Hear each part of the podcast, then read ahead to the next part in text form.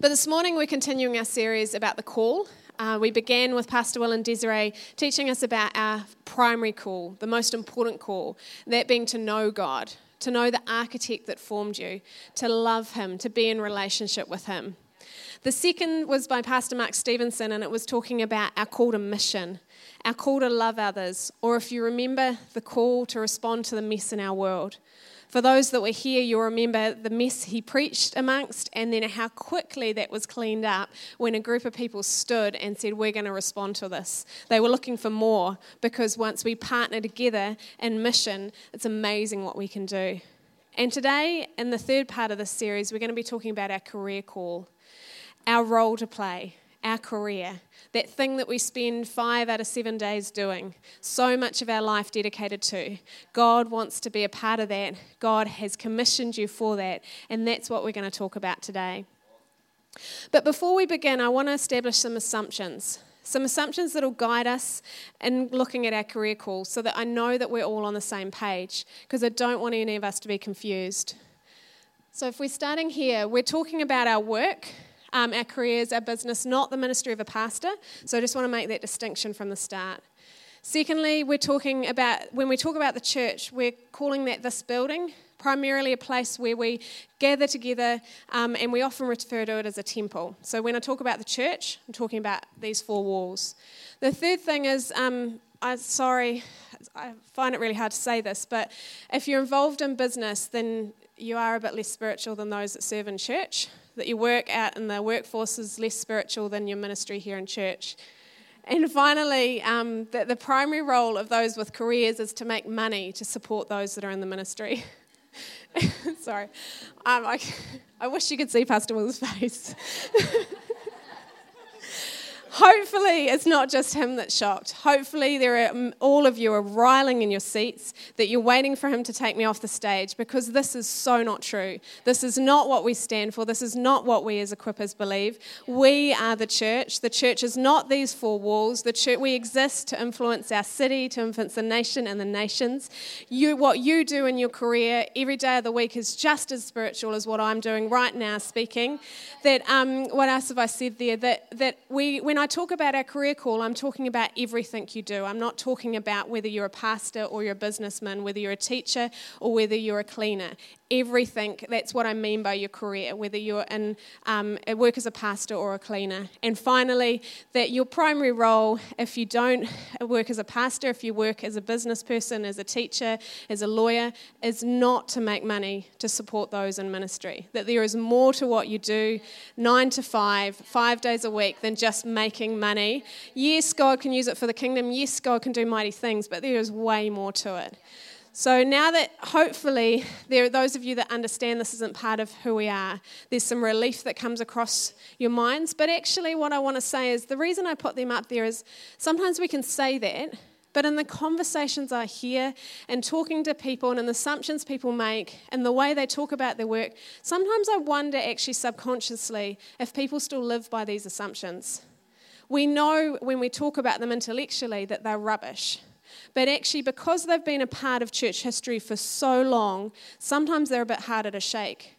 And sometimes these mindsets underpin decisions people make. They underpin the way people think about their career, about the career of the people around them. And I, wanna, I want us to get to the point at the end where you recognize that what you have to do in God is significant, that you are empowered and anointed by God in everything you do, and finally, that you're excited about the opportunities that He has for you in your career. So that by the end of this, if I was to put up this slide again, it wouldn't just be Pastor Will sitting there going, like, seriously, what is she talking about? But actually, all of you would be like, come on, Justine, you've got to be joking. This is ridiculous. Um, so if we get rid of that, because it really, this sort of thing actually is a good way to wind me up. I, I just don't believe this. Um, but my heart's desire is by the end of today, as I say, that you'll be excited about what God has for you. So I want you to turn with me to 1 Peter 4.10. That's 1 Peter 4 verses 10. In the NIV version, it says this it says, Each of you should use whatever gift you've received to serve others as faithful stewards of God's grace in its various forms. Or in the New King James Version, as each one has received gift, minister to one another as good stewards of the manifold grace of God. So we're to serve, or the New King James Version says we're to minister. When we look at the scripture, we can tell these things that we all have gifts, that we're all called to use these gifts to minister to others. So I don't know what the word ministry brings up for you. I don't know whether when you say ministry, you think church, as in for you know this building, what we do on a Sunday. But actually, it says in the scripture that all of us have gifts to minister to others. What does ministry actually mean? It means to serve others. God has given each and every one of us gifts to serve those around us. And then next, by the grace of God, we're given those gifts and we are all anointed. We're all anointed to serve others or to minister to others. And so, my first point, if you're taking notes, is that we are all called to minister. There are no exceptions. All of us have a call to ministry. If we go then to 1 Corinthians 10, verse 31, it says this it says, So, whatever you do, sorry, we, I didn't push it quite enough. Um, therefore, whether you eat or drink or whatever you do, do all to the glory of God. The context of this scripture is that, and if you look further back in it, they're debating about whether or not Christians can eat food that's been sacrificed to idols, whether or not they can do that with a clear conscience. And even if they think it's okay, if they can justify it, what about if you're having a meal with someone who doesn't think it's okay? Then what do you do? Can you eat it? And at the end of it, Paul says this to them He says, So whatever you eat or drink, whatever you do, do it all for the glory of God. He basically says, stop trying to make rules around this. Throw out the rule book. The basic principle, the basic premise is honor God, bring glory to God, love God, love other people. If it's going to make someone concerned, don't eat it because that's loving them and therefore honoring God. If nobody's got a problem with it and you know it's fine before God, go for it because that's honoring God and it's honoring the people around you. And what I want to say is, it's not just what we eat or drink, it says everything we do, do to the glory of God. The difficulty we have is we are in a world where a Greek mindset tells us that there are spiritual things and then there are ordinary things. So doing your dishes is ordinary, um, but reading the Bible, that's spiritual. Driving to work, that's ordinary, but praying, well, that's spiritual. Healing someone, telling someone, bringing someone to know God through sharing the gospel, that's definitely spiritual. But, you know, maybe putting those numbers into your counting system, that's ordinary. The reality is the Bible doesn't teach that. Biblically, everything we do is spiritual. There is no distinction.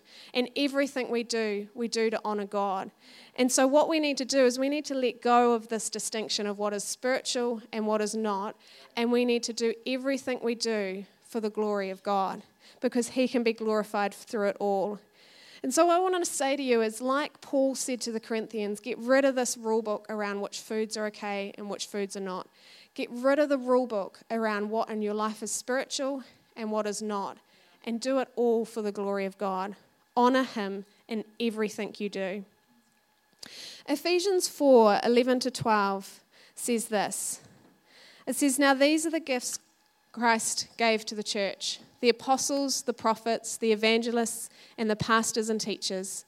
Their responsibility is to equip God's people to do His work and build up the church, the body of Christ. The job of the pastor, the apostle, the evangelist, the teacher, and the prophet, thank you, I knew I'd forgotten one, their role is to serve you, is to serve the church. Their role is to equip you to do the work of the ministry.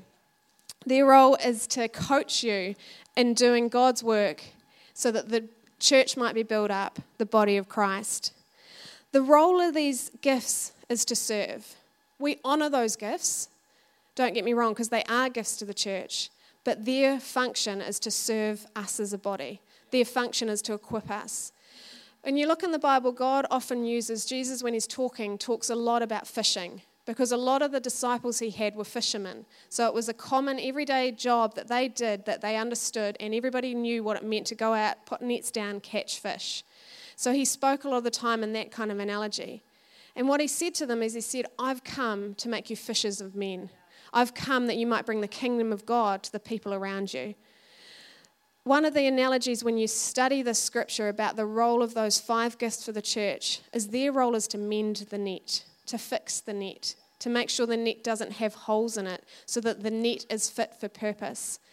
Their role is to serve so that you might go and do what God has called you, that you might do the ministry that He has for you, that you might serve the world He's placed you in to the fullness of glory to God, that we might be able to honour God more fully because of what they've done to serve us.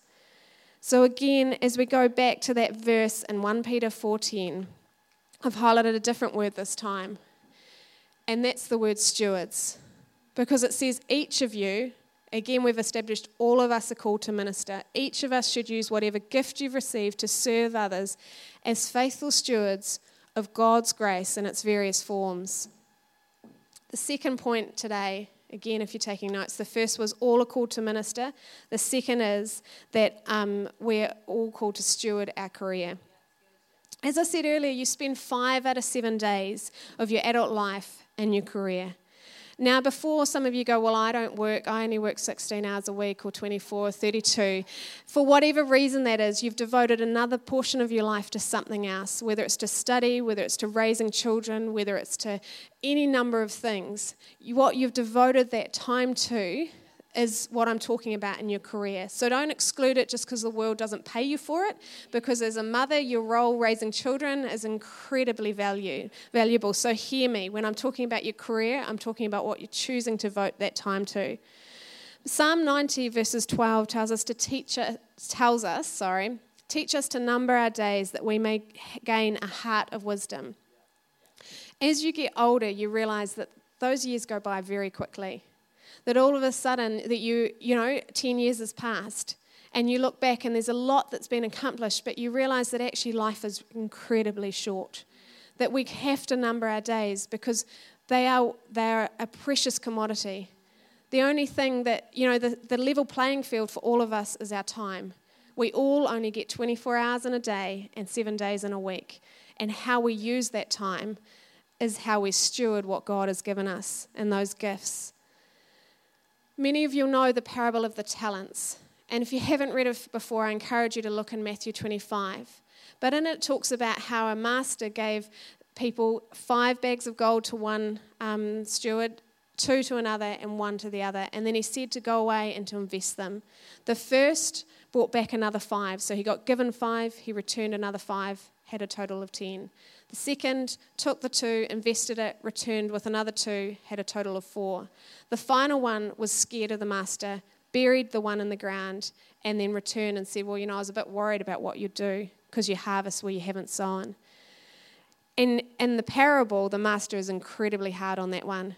He takes his ta- talent, he takes his gold, and he gives it to the others. There's a phrase in that story that says he gave according to their ability. It doesn't matter whether you've been given five gifts by God or one gift. What matters is how you steward that gift. And as you steward it well, God will grace you with more. We need to drop the comparison that as humans we're so good at. Stop worrying about how many bags of gold your neighbour's got and start using the bags of gold God has given you to serve those around you. There are so many biblical examples of people that influence the world. We've got Joseph, who was a prime minister.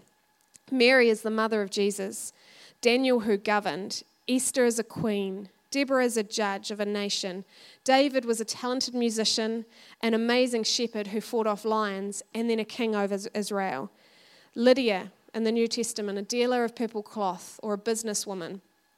Um, Peter is a fisherman. Paul, who was a rabbi or a teacher of um, the Word of God and a tent maker. Jesus himself, the Son of God, when he dwelt on earth, chose to work as a carpenter. Work was not below him, it was very much a part of his life. And although not much of it is recorded in the Bible, he spent a significant amount of time working as a carpenter. And so, therefore, we can take from that that it, he wouldn't do something that was fruitless. He chose to work as a carpenter. When you look in the Old Testament, only one of the tribes was the tribe of Levi, were the priests. The rest had work to do to support the community. And when you look into the, the pages and pages of account of the building of the temple of God in the Old Testament, it talks about how the metal workers were graced by God, how they used their talents to bring glory to Him.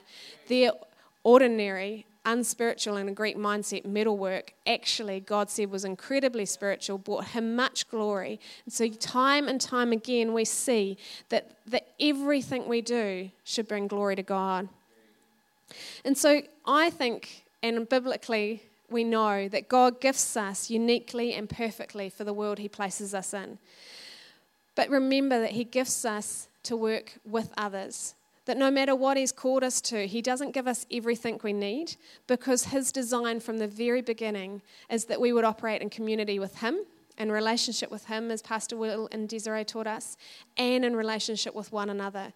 So that together, like we saw when people responded to the mess, we can achieve much greater than we would do it alone. So we're responsible to steward the gifts that God's given us, but we're also responsible to partner with people around us so that those gifts can be dovetailed in and we can be stronger as a result.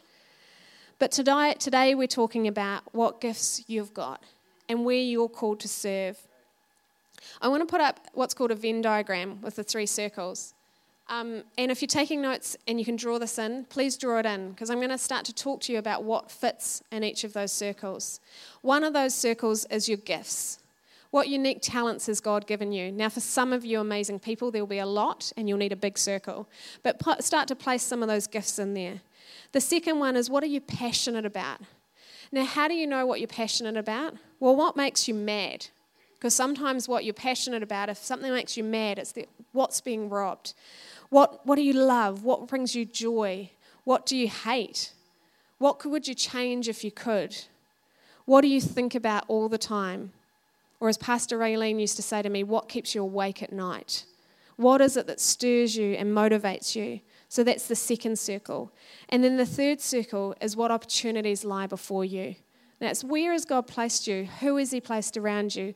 What, um, you know, that could be your workplace, it could be your neighbours, it could be your friendship group, it could be all number of things. But what we're looking for is that, that triangle that forms in the middle where all of those circles overlap. Now, as a simple example for me, I'm really passionate about God, I'm passionate about His Word, I'm passionate about people being in relationship with Him. One of the gifts I believe God's given me is an ability to take the Word of God and to explain it in a way people can understand. And one of the opportunities that sits before me is that my um, boys' school has Bible in schools, and I've been asked to run Bible in schools in Josh's class. So, in that triangle is an intersection of my passions and an opportunity to teach these children.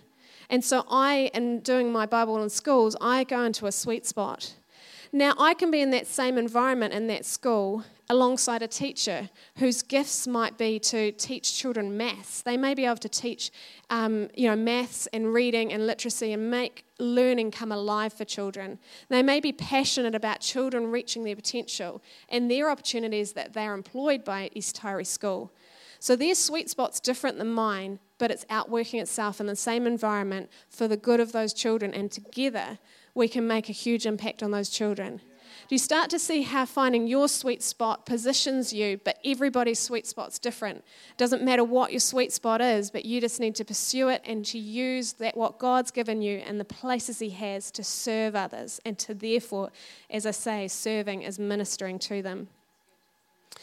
And so, um, in Matthew, I don't think I've written it down. Hopefully, it's on the slide. Matthew 8, coming to it, sorry. What I want to talk about, and I'll bring them back up, is the mountains. So, in a school, we're talking about education. What we, we t- I don't know if you've heard us talk about the big four a little bit. So, belong to an e group, invest in an e team, find your mission to serve in, and what's your mountain. Now, what do we mean by mountains? Mountains are the areas of our nation, of our society that influence people. You only need to look at what's coming up in um, advertising, coming up on Facebook, what's being spoken about over the news to know that there is an influence in our world. Now, there are what we've determined nine mountains that influence us, that shape us, that um, make a difference upon what we live. And these, this is this next slide. So, those are the mountains of education, business, arts and entertainment, media, government, health, sport, church, and family. And generally, you'll find your sweet spot intersects with one of these mountains. And you can start to see that in those opportunities, there's a mountain that you're called to influence, that you're called to make a difference for in this world, that you're called to shape the way people think so that the kingdom of God might be known. And the thing with it is, as I say, to be able to really influence these mountains, I alone can't influence one but together we can make a huge difference. And it's about time that as the church that we were the influencers, that we shaped these mountains, that we led and we brought the kingdom of heaven into these areas. And that's where the scripture I was looking for is Matthew 16, 18 to 19. It says this, and I tell you that you are Peter, and on this rock I will build my church, and the gates of Hades will not overcome it. I will give you the keys of the kingdom of heaven. Whatever you bind on earth will be bound in heaven, and whatever you loose on earth will be loosed in heaven. Now, I never used to understand this scripture. I used to wonder, I used to think primarily, I thought, what is this rock? Peter, rock. I know Peter means rock, but what are they on about? What I've come to know is that what it means is just before this, Peter said, Jesus, you're the Son of God. It's that confession that Jesus is who he says he is, that he is the Son of God and that he has power. And the second part, the gates of Hades, or the gates of hell, other versions call it, will not overcome it. Now, I used to think that that meant that me, as a, as a human that God loved and sent his son for, that there is nothing, the gates of hell cannot stop me coming back into relationship with God. That if I choose to accept what Jesus has done, that I can step back into relationship with Him. That the gates of hell can't stop me. That I'm no longer a prisoner. That I'm free to enter relationship with Him. Now, that is true and it is biblical, but it's not what the scripture is saying. What the scripture is saying is that I, anointed by God, with those gifts, the gates of hell cannot stop me bringing the kingdom and heaven into our world. The gates of hell cannot stop us influencing those mountains. The gates of hell cannot stop us um, being able to ascend the mountain of education or arts and entertainment or media. That actually, with God and partnered together, that we have power to overcome what the enemy's doing in those areas and actually bring the kingdom of heaven in. Remember the Lord's Prayer for those that know it. Your, um, your kingdom come, your will on earth as it is in heaven. We're not just waiting about our existence, knowing God, waiting to go to heaven. We're called to bring heaven to earth. We're called to bring the kingdom of heaven, God's ways, God's rule and reign into all of those mountains. And if I remind you of them again, those are the mountains of business, of government, of arts and entertainment, of media, of education, of health, of sport, of church, and of family. We together are called to influence those mountains and bring God's kingdom here on earth. So if ministry was just what we do here on a Sunday, there's no way we could impact it. But you can see how we've been deceived in keeping it to this. Why the church can then become irrelevant. Because if this is all we're about, we're never going to influence any of those mountains, apart from perhaps church. But I would argue that church is us. And if we are not impacting our community, then church isn't functioning well at all. Because as Pastor Sam says, we are who we are. The church is me, the church is you, in every situation you find yourself in. And so the reality is that we need to find which mountain our sweet spot is in.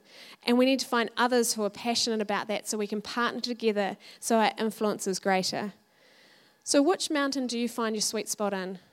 If you've been taking notes and you've done that diagram, maybe you know immediately some of your sweet spots, but maybe you don't. And I encourage you, go away and actually do that exercise. Start to seek God, ask Him which mountain your sweet spot falls in. But whichever mountain it is, love God and love others. That's all, you know, don't depart from that. We see with the example of Solomon, he was an amazing man who they say was the wisest to have lived and the wisest who will ever live. He accomplished amazing feats. His wealth was extraordinary, his reach was extraordinary. He had governors and people coming to him from all over the world to ask him how to rule, how to reign, what to do. But at the end of his life, God had said to him, just stay wholeheartedly following me. Give me your whole heart. But by the end of his life, he'd chosen to depart from that. He'd chosen to seek, he'd gotten distracted by some of the people he found in his life. You see, in those days, you, you married um, for political alliance. And, but yet, the Israelite people were told not to marry other nations. At the end of Solomon's life, amongst the many wives he had, we found that he had foreign wives. Now, I wonder if his motive initially was pure. It was to make alliances with these kingdoms. But the end of his life, the Bible tells us that he loved those women more than he could, you know, he couldn't bring himself to wholly follow God because they had a part of his heart. And yet, the very thing before it all came to fruition, before God favored him, God said to him, was, Give me your whole heart. So, can I say to you, wherever God takes you, wherever God leads you, no matter what mountain it is, well, no matter what environment you find yourself in, there are temptations. There are things that will want to grab at your heart and take you from following God, from loving Him and loving others. But don't depart from Him. The, and, and give him thanks for all of the success you have. Proverbs tells us that he stores success for the upright the favor and the success, your, your intelligence, even if you're, if you're doing well in your career and, and you're smart and you're exceeding others, it's all given from God. Acknowledge Him for it, give Him the glory, humble yourself, and make sure that your heart remains pure towards Him so that you don't, at the end of your life, like Solomon achieved a lot, but it would grieve me so much if I came before God and He said, Justine, you lost the plot. You forgot the main thing. You might have done all of this, the world might think you're amazing, but I am grieved with you because you haven't given me your whole heart. All of those achievements would be meaningless if I came before my God and He said, I only got half of you. I'd much rather have no success in the world's eyes, but success in my God's. So the, so the first point I said was that we're all called to minister. My second point was that we're to steward our careers, that God has given us gifts and abilities, and we're actually to steward that. Train yourself, put yourself in these positions, and steward what He's given you well. And the third is um, really comes out of the question what if you don't know your mountain? What if you're sitting there and you're drawing that diagram, and actually it's like there's about five other circles, and you're like, oh, this is just more confusing. I wish you'd never given that to me. What if you don't know your mountain? Well, the third point is it's a journey. Matthew 11, 28 to 30 in the message version says this Walk with me and work with me. Watch how I do it. Learn the unforced rhythms of grace. I won't lay anything heavy or ill fitting on you. Keep comfort, sorry, company with me, and you'll learn to live freely and lightly. As I say, no matter where you find yourself, you're to love God and love others. You're to serve others. And I want to share with you a little bit of my journey in terms of those mountains. And not, I'm not sharing it with you because it's a perfect path, because it's a path where you can see how when I made choices, it all aligned and I ended up right on the right mountain and basically just do this and you'll be sweet. I actually share it with you to show you that um, the journey is a bit windy the journey can be windy. Yours will be different than mine, and, um, and many of you, you might be able to share a straighter path or a more windy path. The reality is, it's about the journey, it's about walking with God and working with Him. And so for me, I want to say, like, when I came to Dunedin, I wasn't walking with God. I came down to do health sciences, stayed at Carrington Hall for any Carringtonites out there, um, and you know, and I was and I was on this path. And because why did I do health sciences? Well, everything I looked at when I was in school was about health. I was really passionate about health. My mum's a registered nurse, and no offense to the nurses or nursing students out there, but she said, Awesome that you want to be in health, just don't be a nurse. Um, I think she'd change her opinion, but she, it's primarily because if she had her way again, she'd be a landscape gardener. Um, slightly different. It's possibly why she said don't do nursing. But everything I looked at was health related. Everything. I think part of that was to get me to Dunedin, so I'd encounter God. But part of that was because that's how I was wired. So Mum said to me at 17, she said, "Why don't you do health side to keep your options open?" sounded wise. I listened to my parents. I came down to university, did health sciences, ended up in physiotherapy. And to be honest, before I started health sciences, all I thought that physios did was um, sprained ankles, sore backs, that kind of sporting injury, because that's about all I'd seen when I'd been um, involved in sports teams. That's the only encounter I'd had with a physiotherapist. Once I started training, I'd chosen physio, long story in that, but once I started training, I started to see that there were these areas. One was pediatrics, working with small children, and the other was um, neurorehabilitation, which is ended up what I ended up doing. I ended up working with under 65 year old people, helping them after brain injuries or stroke to be able to walk again, helping them to achieve their goals. Um, people with motor neuron or Parkinson's or multiple sclerosis, helping them to keep hold of the function they have or to compensate for things that the disease process was taking. And I loved it. I, I, loved the interaction with people. I loved being a part of their journey. It was a real privilege. Some of the hardest times of people's life, I could come in and I knew I brought God into those situations. I had goals, and I don't even know if beyond Jake I've shared them with anybody else. So here we go, share them with 200. It's okay.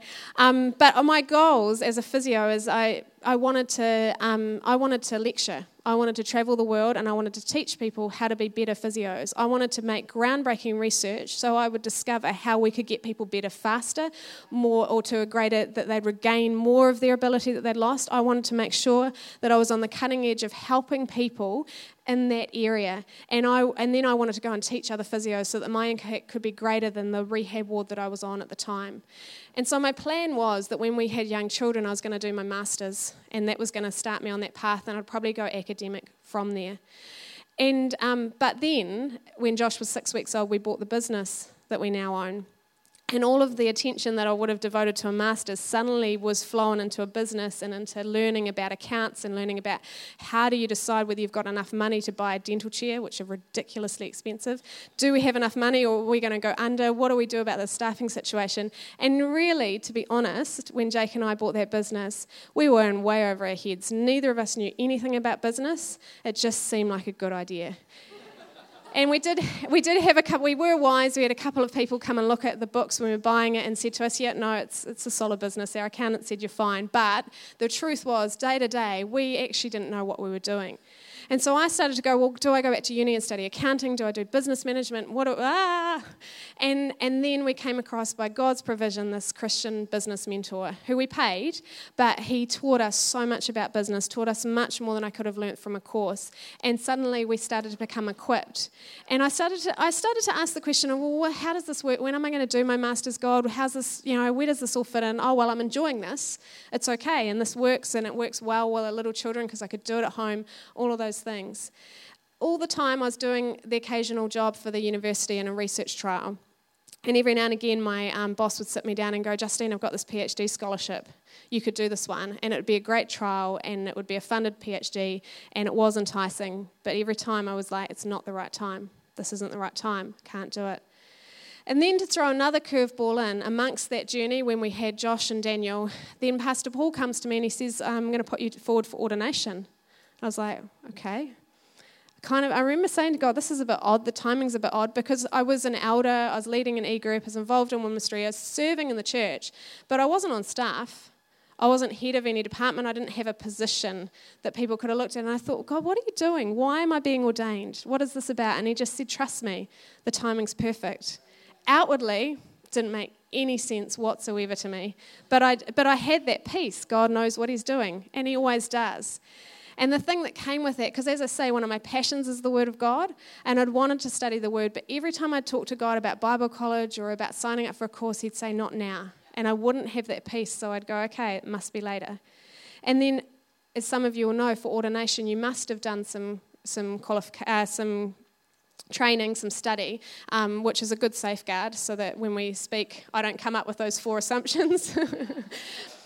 anyway. Um, I only come up with them once before my movement supervisor, Pastor, will make sure I don't do it ever again. Um, but yeah, it's one of those safety things. And so all of a sudden, with two young children, a business, and a busy full life where I was still doing physio work, here I was going to embark upon this study. And, um, and then the following year, it made, started to make a bit more sense because Pastor James and Trina, as you'll know, went to Wanganui for those that were there then, and I took on role of leading young adults and came on staff here at church. And at the time, I had a physio contract, and my life was full, and I was busy, and I was pregnant with Chloe. And I really didn't have enough time to do all that was on my plate. And I thought about letting go of that physio contract. But the contract was for a research trial with um, falls prevention and intellectual disability. And I knew that if I said no to it, that the trial wouldn't go ahead. Because it's really hard to find a casual staff member It was already underway and the funding's only for a short period. And I really felt God say, honour this contract because the University of Otago was, probably still is, leading ground in falls prevention and intellectual disability. And it's a need, an area of need. And God just said, I'll grace you. And so I did. I ran with all of these balls up in the air. But then when that finished and when I had Chloe, God said to me, okay, it's time to go non practicing as a physio. And I don't think I'll go back. And I went on this journey with God. And if you'd asked me when I was working as a physio, as I was training as a physio, I was so passionate about it. And I would have told you my mountain was health. But God said to me, Look, Justine, what did you love about physio? And I was like, I love helping people do life well their physical life. I love being a part of their journey of being able to, achieve, you know, be back to able to go to a coffee shop because they can walk in with their friends. I love being able to help someone get back to playing basketball. Um, you know, all of those things. I love that I can bring a part of joy back. And he said, well, you know, what do you love about minister, like pastoring or being involved in people's spiritual life? Almost said that word ministry, serving in this way. What do I love about that? Well, I love people helping people come alive and, and do life with God well so they understand God. And it's the same thing, it's just a different context. And so, what I, realized in my journey is I was ascending this mountain of health. And then God came, there's a fork in the road, and I went across onto another mountain. And, I, and now I'm journeying on a different one of church presently. But it doesn't actually really matter if you don't know what your mountain is, don't fret about it. Just be faithful with what God's given you at the moment and what lies in front of you. Engage in that sweet spot because He does the work, He leads you, He guides you, and He can much more easily move you if you're on a journey of a pilgrimage towards Him, as Pastor Desiree said. You don't have to have it all figured out, and your dreams will change. I no longer dream of traveling the world, um, having done a PhD, and you know, and teaching people about how to do physio. Not that that's not a great goal. If some of you out there, that's your heart's desire. But my heart's changed, and my desires have changed, and I have new dreams because God's taken me. He's veered the course. But I can tell you, I have no regrets of the time I spent as a physio. I know God equipped me and trained me in that, and know I was in His will. I didn't. I wasn't off track for ten years that was the first 10 years. That was what God had for me. And I know that that was what He asked of me. And you don't want to get to the end of your life, like I said before, having either a divided heart or finding that you went in and you pursued being a pastor when God actually wanted you to be an accountant. And you come before Him and He calls you up and He says, you know, Accountant Smith. And you're looking around and it's like, well, who's He talking to? Because I'm not an accountant, but my name's Smith. Accountant Smith. And then you realize He's talking to you and you come before Him and He's like, you're like, but I, but I was a pastor. And He's like, yeah, but I called you to be an accountant. Why didn't you follow that? Oh, but I thought that was more spiritual. No, I called you to be an accountant. Likewise, you don't want to pursue like oh, I can make heaps of money being a lawyer. I'm not going to. I'm not going to be a pastor because man, my salary would be way less. And you come before God and He says, Pastor Jones, and you're like, Lawyer Jones, Pastor Jones, and you come before Him and it's like, I called you to be a pastor. Oh, but God, I made heaps of money for the kingdom you know, I influence, you know, what about that workmate that I brought to God? What about those people I had a conversation with? And he's like, You missed the point. I called you to be a pastor. I didn't call you to be a lawyer. Yeah, you're a good lawyer, but that's not what I asked of you. We've got to serve God in the way He's called us to, with the gifts that He's given us, and we've got to follow His leading. So as I finish, look at 1 Peter 4.10, and if I could have the worship team come back up. It says, each of you, remember, all of us have gifts. Each of you should use whatever gift you've received to serve others as faithful stewards of God's grace in its various forms. All of us have a part to play. All of us in our career and our everyday lives should be honouring God. We have gifts that He intends for us to serve.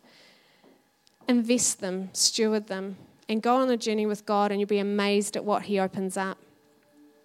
You know, I said that the f- way we started this series was about the call to know God. You see, as I say, to go on that journey is that, that verse from Matthew 11, 28 to 30, walking with God, working with Him, finding that unforced rhythm of grace.